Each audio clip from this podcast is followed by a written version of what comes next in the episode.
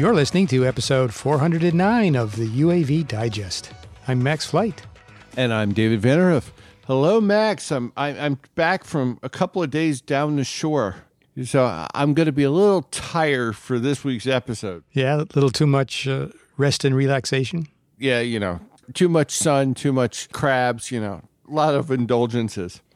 But we got a lot of good stories. Um, the big story would be, of course, the court rules on remote ID case, reconnaissance drones for Ukraine, more drones going to Mars, fried chicken coming by drone, lifeguard drones meet resistance, mapping peaks with UAVs, NASA and Zipline sign an agreement, and United Airlines sends a prepayment to Archer for 100 eVTOL aircraft. So I think we should get started. There's a lot of news.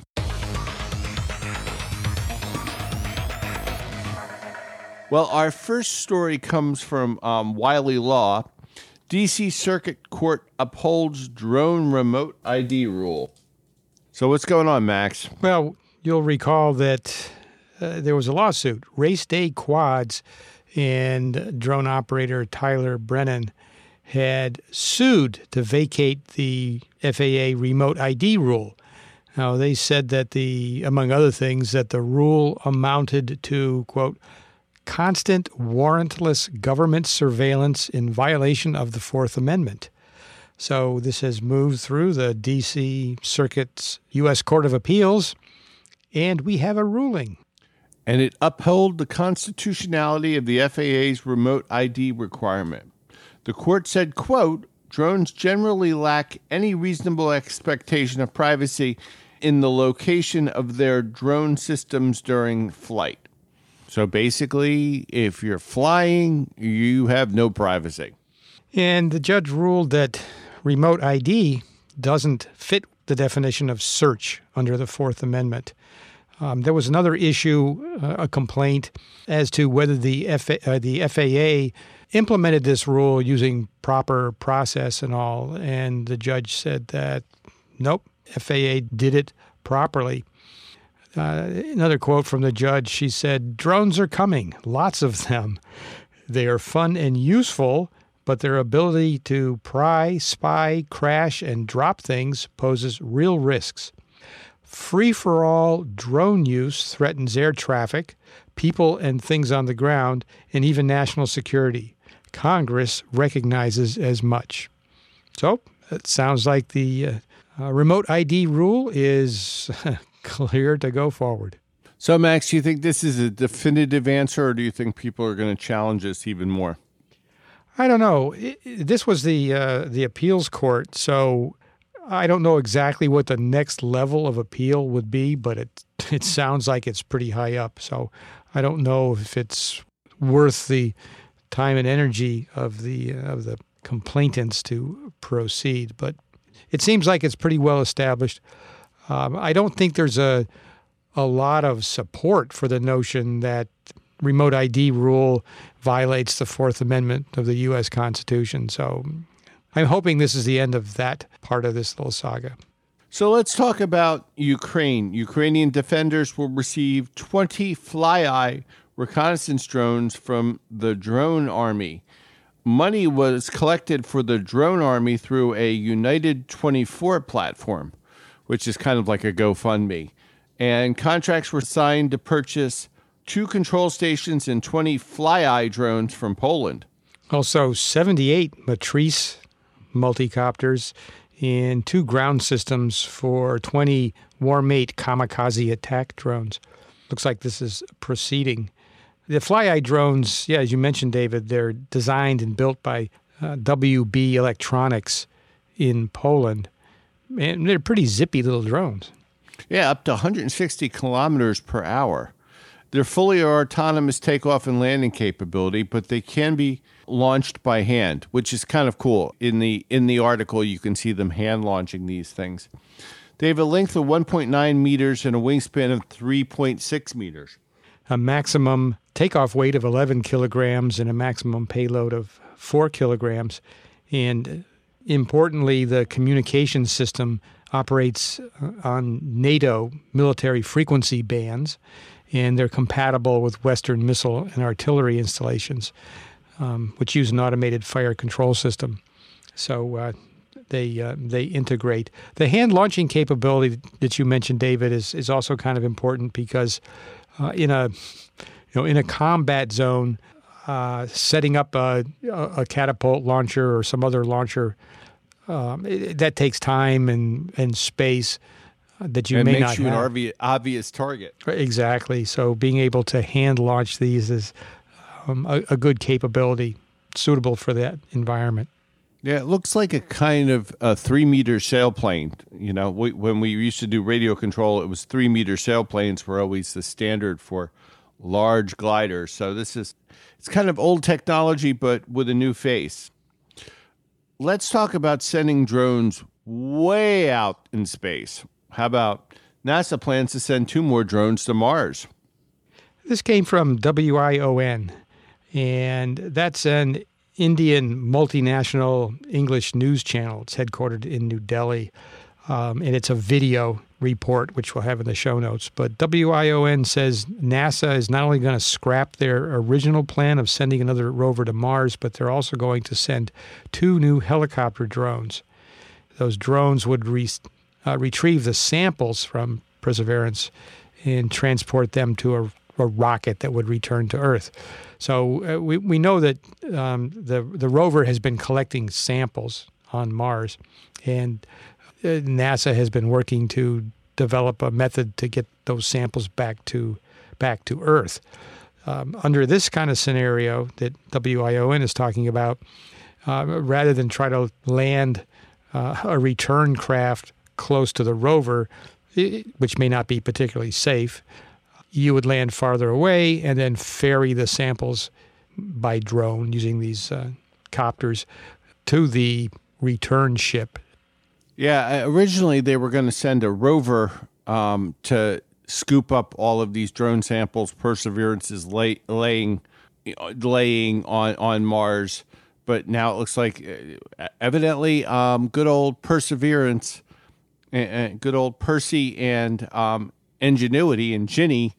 Um, Ginny has proved her uh, more than her weight in flight techniques. So I guess they figure they can start lifting heavy things as well as just the helicopter because Ginny has been so successful. So, so I tried to verify this uh, this report because I'm not familiar with WION, uh, which may be perfectly um, normal. Know, normal, well, and well researched and all. But I wanted to confirm that this is this is the plan, and I kind of had trouble doing that. So far, I haven't found another source that confirms that this is in fact the plan. Now, there is a Mars sample return mission web page from NASA. It's at uh, mars.nasa.gov slash MSR. And so I tried to find some information there. And I didn't find anything specific other than um, there is a, or there was to be a, a, media teleconference hosted by NASA on July 27th to discuss the architecture, it says, for its Mars sample return campaign. And I don't know if that occurred. I don't see any documentation of it. It also says on the Mars sample return mission page, the news briefing, another news briefing, I guess, will present the architecture proposal that is expected to be finalized in September 2022. So I'm still hunting, David, for uh, confirmation that the, the, the plan reported by WION is is actually the plan. So, any of our NASA people out there, do us a favor. Um, give us give a shout give a shout out to us via email and let us confirm the story because it is kind of it's very interesting, but it is sort of like one of those. They're probably right, but we haven't been able to verify it. So that's that's always a good thing. So you know you're. I, I put this in because you know after spending two days at the beach, it just seemed kind of appropriate. yes. Um, and this was the WashingtonPost.com. Lifeguard drones can save lives, but U.S. beaches might not buy them. Drones are being used by lifeguards at some European beaches. 22 beaches in Spain use multi rotor drones created by Valencia's Polytechnic University. General Drones Axion LFG costs 40,000 euros. So, I mean, it sounds like these things are expensive, Max, but, you know, there's a lot of coast here in the United States to cover. Yeah, eh, 40,000 euros is, yeah, that's a pretty pricey drone, but that's not forty thousand dollars American. Yeah. Right now, it's it's a really easy conversion rate. Yeah, yeah, but that's not the only expense. There's an ongoing monthly expense. There's a fifteen thousand euro monthly fee that pays for a trained pilot. So you've got that uh, going on in addition to the you know, the purchase price of the drone. But they're using this in Spain to a, a, pretty great extent. In fact, they say that there have been somewhere between 40 and 50 life saving incidents in Spain that have used this General Drones Auxdron LFG. But it's uh, it's a it's special built. Gen- the General Drones equipment that they sell are really focused on rescue and search and rescue things like that. So it's it's not just a generic multi-rotor. I get the impression um, but it's it, purpose built. Um, so they're they're finding some success in Europe. So back here in the in the United States, they they could be useful. It turns out we it's another shortage, David. We have a lifeguard shortage apparently because um, it uh, it seems that the younger Americans, the the folks who would be most likely to uh, work as lifeguards during the summer, well, during the pandemic, they've found other higher paying jobs and so there is a um, there is a shortage, but there's certainly a need. The Centers for Disease Control and Prevention says about 3,700 people in the United States drown unintentionally every year, which is uh, eh, that that's just kind of amazing. Yeah, and but I can understand the labor shortage because you know um, there's a current generation of people who were who are not necessarily disposed to sitting on a beach chair for eight hours a day at minimum or slightly above minimum wage um, as a summer job. So these beaches are going to have to find some other way to supplement their life saving gear. It is kind of amazing that you've got this kind of shortage, but I also know public pools throughout the United States had the same shortage. There's a there's a dramatic shortage of kids being being taught how to life save, you know. So something to be said there. And and you're talking about spending fifteen dollars an hour for a lifeguard or fifteen thousand dollars a week for a drone. So it's like eh, you can understand where the cost comes in. And that's what the U.S. lifeguard officials are saying is that they, you know, they like the idea of this and they see the value of drones like this, but they say that the the cost right now is just really high, and that's limiting widespread adoption. Because we do see some um, drones being used in a lifeguarding role in the United States, but apparently not to the extent they have in Europe. And in the U.S., they're just not ready for that level of expense at this time. Yeah, understood. Yeah. Well, get a bucket of chicken, finger looking good. Have a barrel of fun via drone. This is 9now.9.com.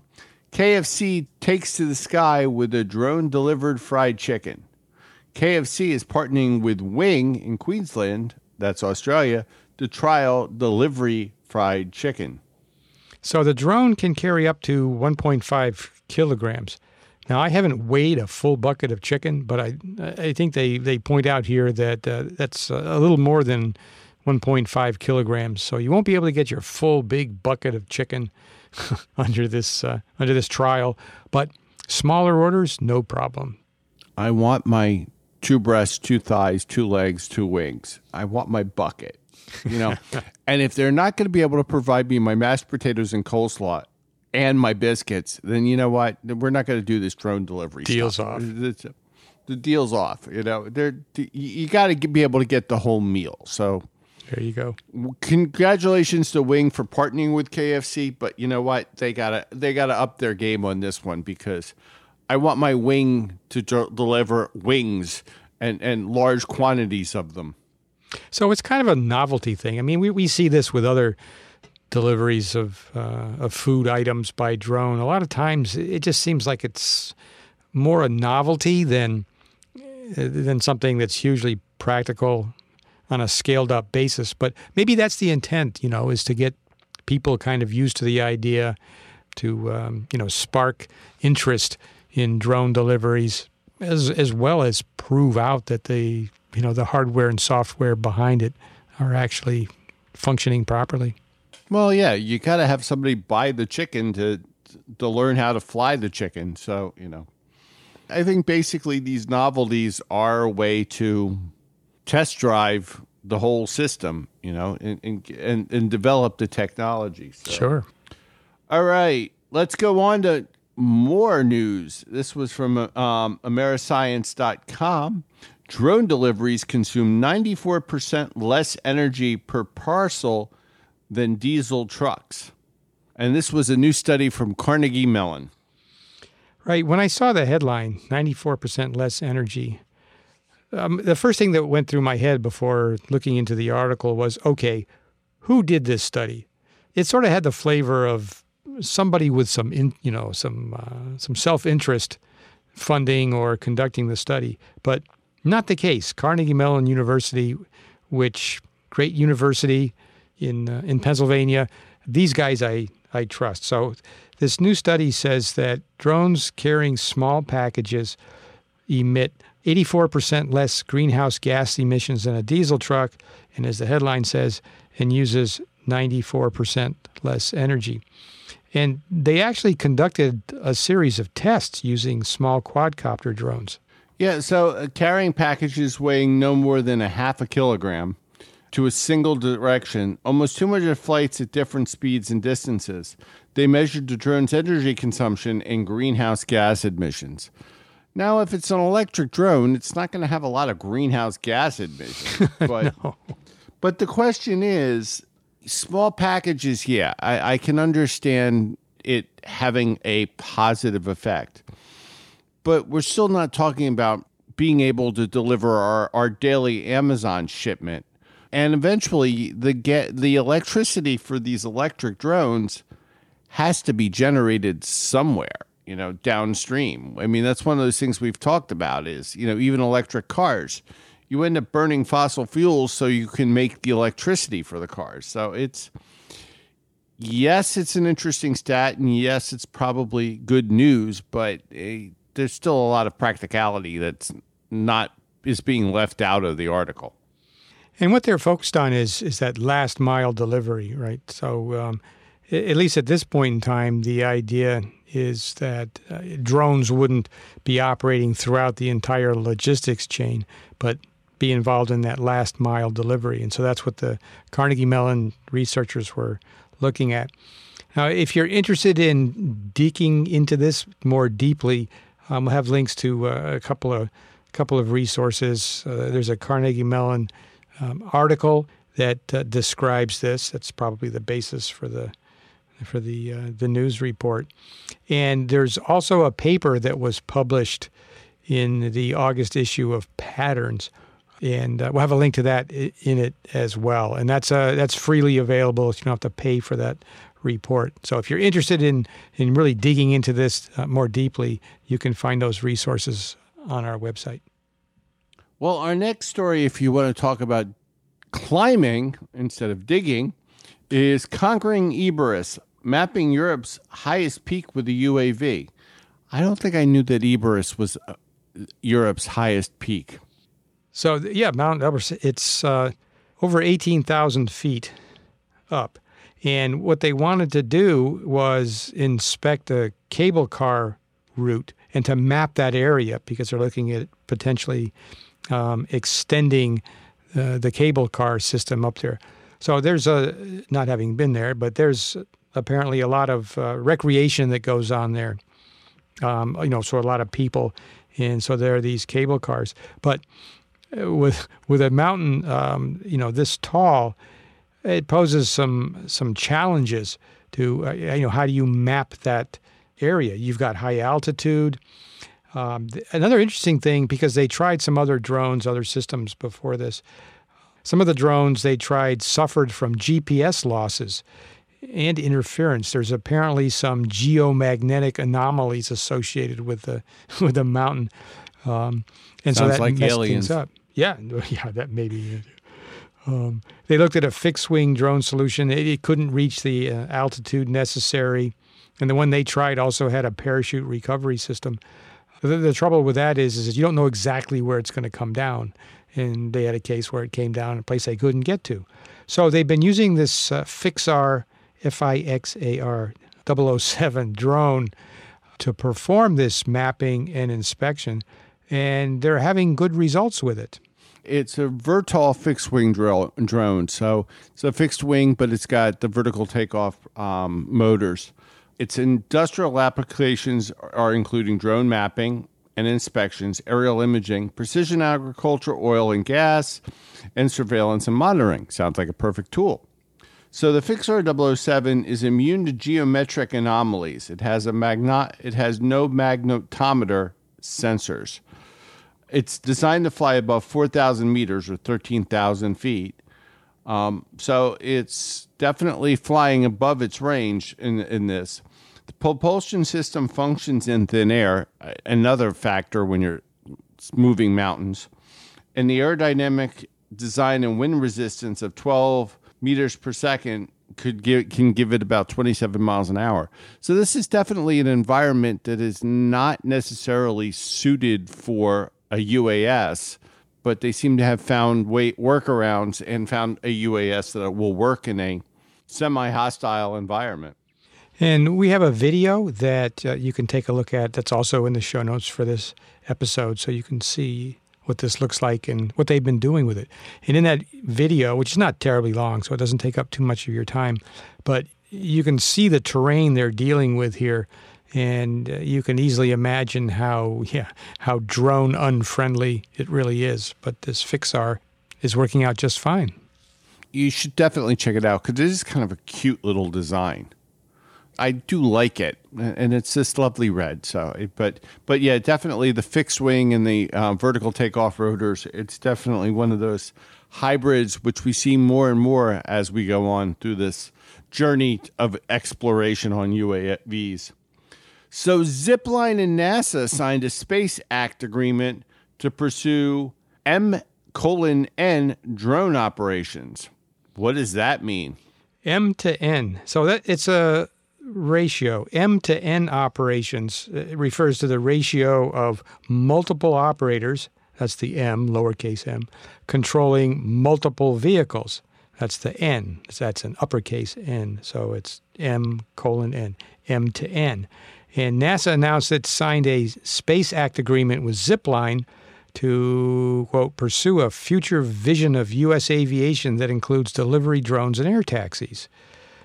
So uh, we, we know that uh, Zipline M to N operations um, are uh, the model for medical delivery drones that they're already employ- employing at scale in Africa.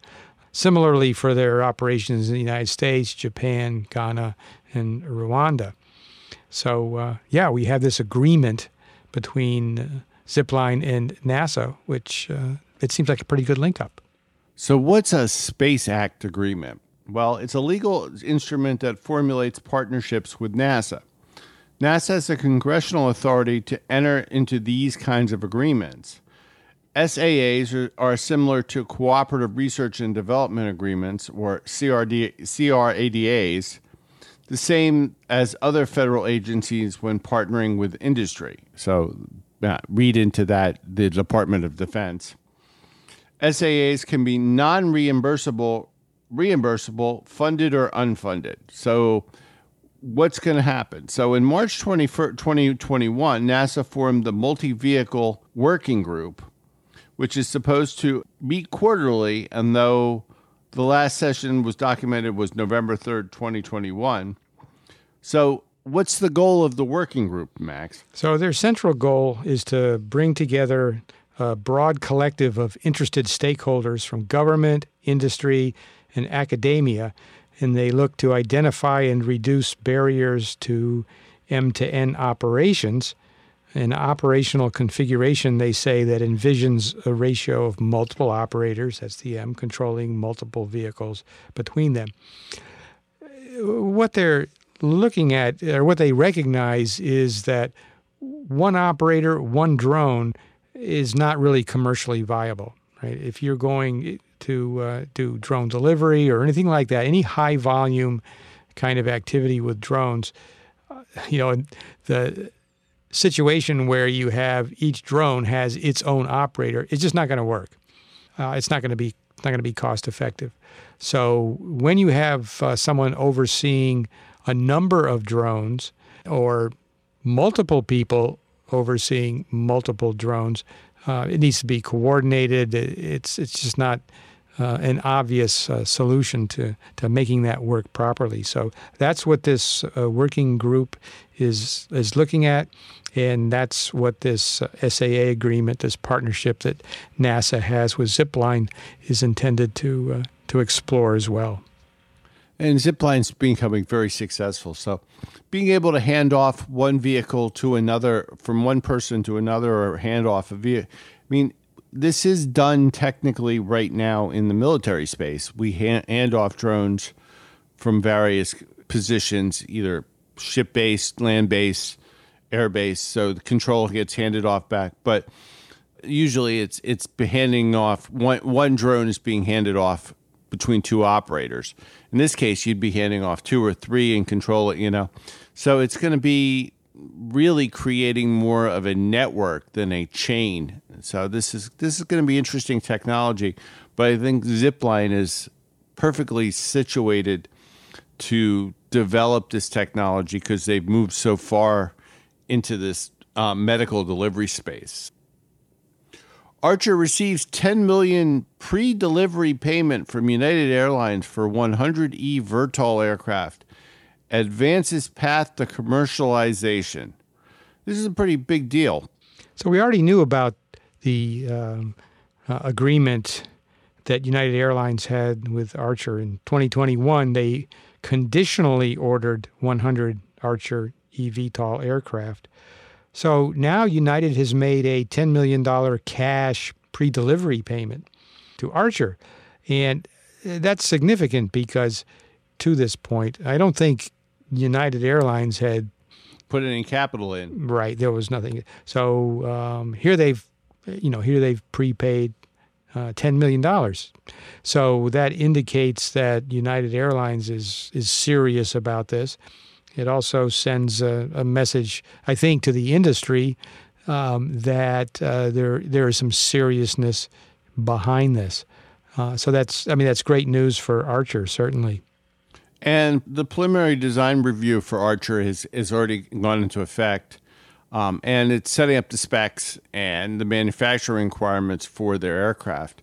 Um, it says the design is feasible for regulatory compliance, so they're they're actually thinking ahead for the FAA. But you know, this injection of capital is really one of those things that makes or breaks these kind of startups. So here we have a sizable injection of capital.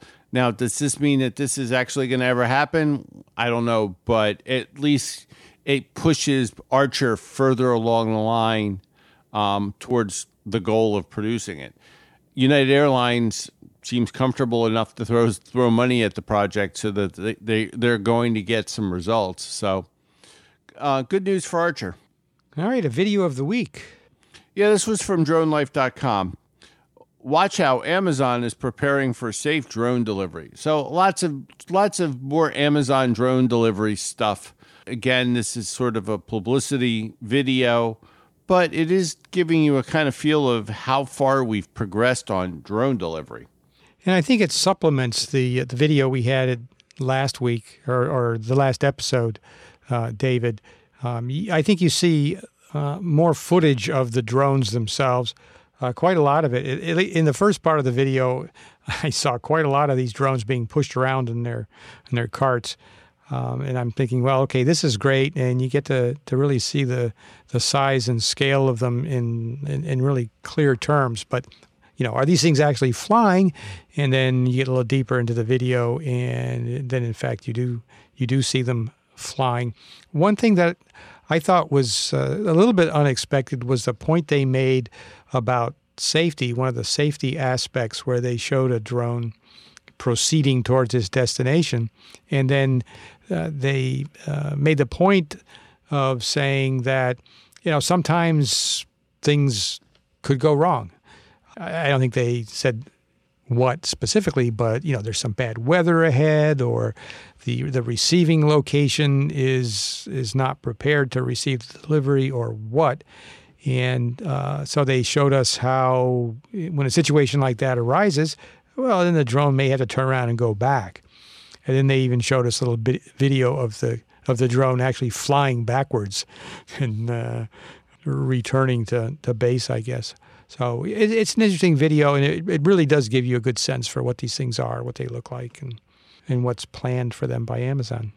But uh, that's at least they're thinking ahead. You know, you, you're not you're they're anticipating there are going to be issues. You know, we two weekends ago or three weekends ago here in the United States, we had bad weather and basically the national airspace got shut down for all intents and purposes. So drone delivery is going to be a little bit like that, you know, bad weather or, you know, other those kind of issues are going to come up and they've got to be prepared to how do you excuse the pun uh, change on the fly, you know. yeah. Yeah, yeah, exactly. So, yeah. All right. Well, we want to thank you for listening to episode 409 of the UAV Digest.